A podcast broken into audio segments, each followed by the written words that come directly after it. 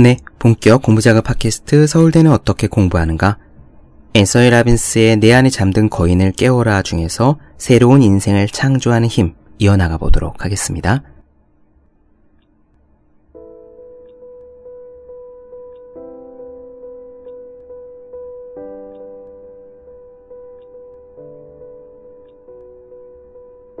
우리의 삶에서 고통과 즐거움이 연쇄 효과를 가져오는가? 물론 그렇다. 맥주와 연결된 나의 신경회로는 내 인생에 많은 영향을 끼쳤다. 그것은 내가 어울리는 친구 그룹에도 영향을 끼쳤고 즐거움을 얻는 방법에도 영향을 끼쳤다. 나는 술로 해결하지 않았다. 나는 공부와 웃음, 그리고 운동을 활용했다. 또한 다른 사람들을 도울 때 정말 기분이 좋았고, 나중에는 고민이 있는 모든 아이들이 내게 찾아오게 되었다. 그들의 문제를 해결하는 것은 그들 모두와 내 자신을 즐겁게 만들었다. 우리는 여기에서 무엇을 배울 수 있을까? 만일 어떤 행동이나 감정을 극심한 고통과 연결시키면 어떤 방법을 써서라도 그것에 빠지는 것을 우리는 피하려 할 것이다. 이 깨달음을 활용해서 고통과 즐거움의 힘을 더욱 증폭시키면 해야 할 일을 질질 끄는 나쁜 습관에서부터 마약에 이르기까지 어떤 것이라도 바꿀 수 있는 도구로 이용할 수 있다. 마르크스 아우렐리우스는 이렇게 말했다.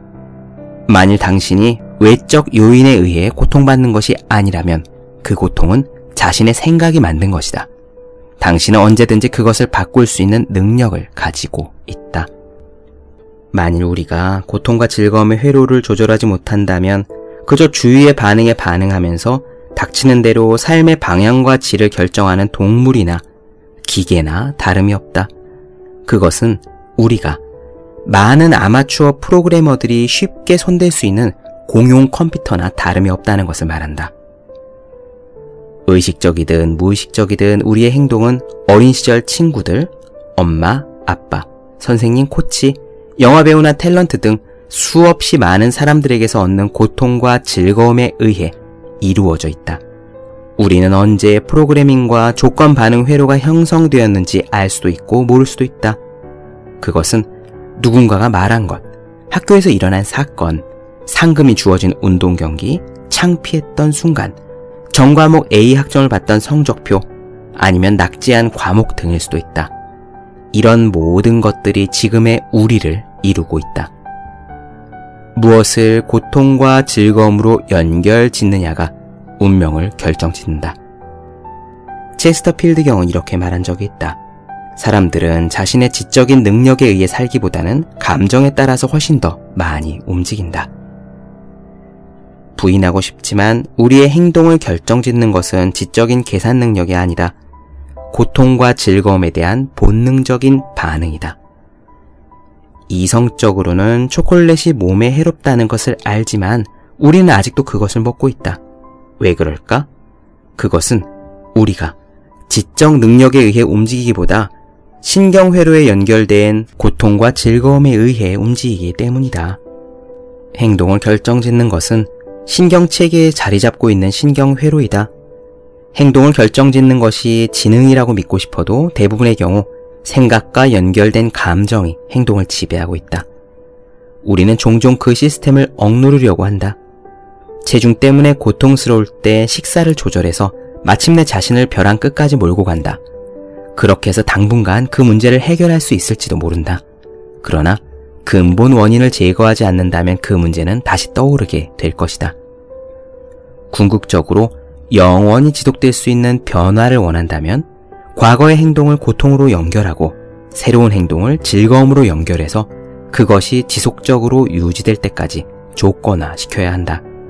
자신의 몸, 마음, 그리고 감정을 조건화시켜서 우리가 선택하는 모든 것을 고통 또는 즐거움과 연결시키는 방법을 배울 수가 있다. 우리가 고통과 즐거움을 연결시킨 것을 변화시키면 우리의 행동도 곧 바뀌게 될 것이다. 예를 들어 금연을 생각해보자. 우리가 해야 할 것은 흡연을 끔찍한 고통과 연결시키고 금연을 충분한 기쁨으로 느끼게 연결시키는 것이다. 그러나 우리는 흡연을 기쁨으로 느끼도록 연결시켜 놓았기 때문에 혹은 금연은 끔찍한 고통일 거라는 두려움 때문에 시도조차 하지 않을지도 모른다. 광고를 만드는 사람들은 고통과 즐거움에 결부된 우리의 느낌을 바꾸어 상품에 대한 느낌을 변화시키는 방법을 잘 알고 있는 사람들이다. 마찬가지로 만약 자신의 삶을 지배하고 싶다면 자신의 마음 속에 효과적으로 광고를 하는 방법을 배워야 한다. 그것은 그만두고 싶은 행동을 아주 강렬한 고통과 연결시켜서 더 이상 그런 행동에 대한 생각조차 하기 싫게 만드는 것이다. 죽어도 하고 싶지 않은 일이 있는가? 그것에 대해 어떤 감정을 가지고 있는지 생각해보라. 만일 그런 강도의 느낌과 감정을 당신이 피해야 하는 그 행동과 연결시킨다면 절대로 그런 행동은 다시 하지 않을 거다. 그리고 새롭게 하고 싶은 행동을 즐거움과 연결시켜라. 그것을 강한 느낌과 감정을 가지고 여러 번 반복한다면 그런 행동들이 자신 안에 조건화되어 자동적으로 나오게 될 것이다. 문제는 우리들 대부분이 장기적이 아닌 단기적인 고통과 즐거움에 따라 행동을 결정한다는 것이다. 그렇지만 우리가 가치 있다고 여기는 대다수의 일들은 장기적인 즐거움을 얻기 위해서 단기적인 고통을 감수할 때 이룰 수 있다. 공포와 유혹을 넘어서 장기적으로 가장 중요한 가치관과 개인적인 기준에 집중해야 한다. 우리를 움직이게 하는 것은 고통 그 자체가 아니라 다가올 고통에 대한 두려움이라는 것을 기억하라. 그리고 우리를 움직이는 것은 즐거움 그 자체가 아니라 특정 행동이 즐거움을 가져올 것이라는 확실한 믿음이다. 대부분의 사람들이 단기적으로 고통을 피하고 즐거움을 얻으려 하기 때문에 장기적으로는 고통을 받는다. 한 가지 예를 생각해보자. 가령 누군가가 몸무게를 줄이고 싶다고 하자. 한편으로는 체중을 줄일 여러 가지 좋은 이유들을 생각하면서 더 건강해지고 에너지가 넘치는 느낌을 갖는다. 그리고 이제는 예쁜 옷도 입을 수 있다고 생각하고 이성에 대해서도 자신감을 갖게 된다. 반면에 그것을 하지 않으려는 이유도 많다. 식사 조절을 계속하면 허기가 질 것이고 기름진 맛있는 음식도 참아야 하는데 일단 휴가부터 지내고 나서 시작하면 어떨까? 이런 식으로 찬성과 반대 이유가 섞여 있을 때 사람들은 날씬한 몸매를 갖는 기쁨보다 식사 조절로 인한 단기적인 고통이 훨씬 크기 때문에 체중계를 밀어놓고 결정을 지연시키곤 한다. 단기적으로 고통을 피하고 몇 조각의 감자 튀김을 먹으면서 순간적인 기쁨을 맛보고자 한다. 그러나 그 기쁨은 오래가지 않는다. 그것이 건강을 악화시키는 것은 물론이고 장기적으로는 자신에 대해 점점 더 좋지 않은 느낌을 가지게 된다. 가치 있는 것을 이루어 장기적인 기쁨을 얻기 위해서는 단기적인 고통을 이겨내야 한다는 것을 기억하라. 만약 뛰어난 몸매를 가지고 싶다면 단기간의 고통을 이겨가면서 몸을 가다듬어야 한다. 다행인 것은 여러 번 하다 보면 그것도 즐거움이 된다는 사실이다. 지금 당장 몇 가지 변화를 만들 수 있는 방법을 이야기하겠다. 들으면서 따라해 보라. 먼저, 그동안 행동으로 옮기지 못한 채 미루어 왔던 일을 적어보라. 그것은 체중 감량, 금연, 연락을 끊고 살았던 친구와 다시 연락하기 등일 수도 있다. 무엇이 되어도 좋으니 먼저 그동안 행동으로 옮기지 못한 채 미뤄왔던 일을 적어라. 둘째, 그 행동에 대해서 다음 질문에 답해보라. 왜 내가 그동안 이 행동을 취하지 않았을까? 과거에 나는 이 행동과 어떤 고통을 연결시켰기 때문에 이 행동을 미루었을까? 이런 질문에 대답하면서 우리가 행동으로 옮기지 못했던 이유는 그 일을 하는 것이 하지 않는 것보다 더 큰 고통과 연결되었기 때문이라는 것을 이해하게 될 것이다. 자신에게 솔직해야 된다. 만일 나는 그것을 별로 고통스럽다고 생각하지 않았는데 라고 생각한다면 조금 더 깊이 생각해보라. 어쩌면 그 고통이란 바쁜 일정을 쪼개서 잠깐 시간을 내는 것처럼 단순한 것일지도 모른다. 셋째, 이런 부정적인 유형에 사로잡혀서 살아왔던 과거의 즐거움에 대해 적어보라.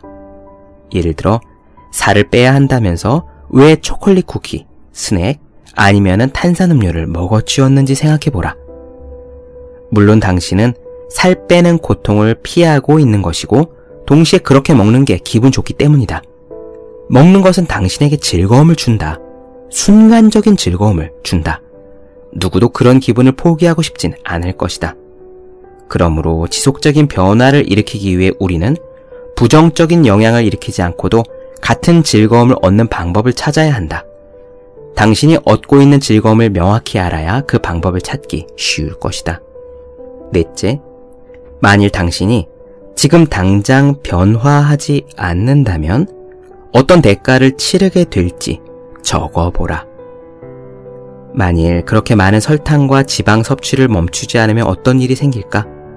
만일 담배를 끊지 않으면 어떻게 될까?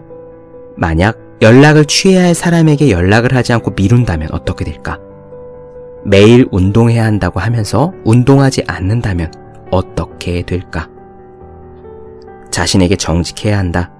앞으로 2년 후, 3년 후, 4년 후, 5년 후에 어떤 대가를 치르게 될지 정직해야 한다. 감정적으로는 어떤 대가를 치를지, 금전적으로는 어떨지, 에너지 수준은 어떻게 될지, 가장 사랑하는 사람들에게는 어떤 대가를 치르게 될지, 또 그런 모든 것이 어떤 느낌이 들게 될지. 솔직하고 냉정하게 그 상황을 생각해 보는 것이 고통을 연결시키는 핵심이다. 마지막 단계는 지금 당장 그 변화된 행동을 취함으로써 얻게 될 즐거움을 적어본다. 이렇게 말할 수도 있을 것이다. 내가 나 자신을 컨트롤할 수 있다는 느낌, 자신을 책임지고 있다는 걸 깨닫게 될 거다. 나는 새로운 차원의 자신감을 얻게 될 거다. 활력이 넘치고 건강하게 될 거다. 인간관계가 더 풍성해진 사람이 될 거다. 내 인생은 모든 면에서 나아지게 될 거다. 이런 식으로 자신을 감정적으로 흥분시켜 움직이게 만들 모든 즐거움을 적는다. 이런 긍정적인 모든 영향들을 현재의 위치에서 그리고 장기적인 측면에서 상상해 보라. 네, 어떻게 들으셨습니까? 앤서이 라빈스는 결과를 바꾸기 위해서는 우리의 행동을 바꿔야 하고 행동을 바꾸기 위해서는 그 행동에 적절한 고통과 즐거움을 연결시키라 라고 이야기를 합니다. 그리고 이것은 너무나 당연한 말이지만 한 번에 되는 건 아니에요. 이를테면 탄산음료를 마시거나 케이크를 먹을 때마다 이거를 먹으면 내가 어떻게 될지에 대한 고통, 그 고통을 찔끔찔끔 조금씩이라도 계속 상상을 해보면 그러한 상상이 반복되면은 우리 머릿속의 신경회로가 점점 더 두꺼워지고요. 그럼 어느 순간 그 고통이 크게 자리를 잡게 되어 우리가 그 행동을 서서히 줄이다가 마침내 뚝 끊게 될 겁니다. 단박에 바뀌지 못한다고 해서 나는 이런 방식이 맞지 않아 라고 생각하실 필요가 없습니다. 상상력이 풍부한 사람 혹은 깊은 고통을 이미 겪은 사람은 지금 이 자리에서 당장 바뀔 수도 있지만 만약 그렇지 않은 사람들, 아직 나이아가라 폭포가 저 멀리 있는 사람들은요, 당장 바뀌지 못할 수도 있어요. 그러나 그렇다 할지라도 포기하지 않고 그만두지 않고 계속 행동을 할 때마다 조금씩 적절한 행동에는 즐거움을 나쁜 행동에는 고통을 연결시키는 연습을 조금씩이라도 반복하다 보면 반복하는 모든 것은 점점 강화되어 우리의 생각이, 뇌가, 우리라는 사람이 조금씩 바뀌게 됩니다. 조급해 하지 마시고 아주 조금씩 조금씩 시도해 보십시오.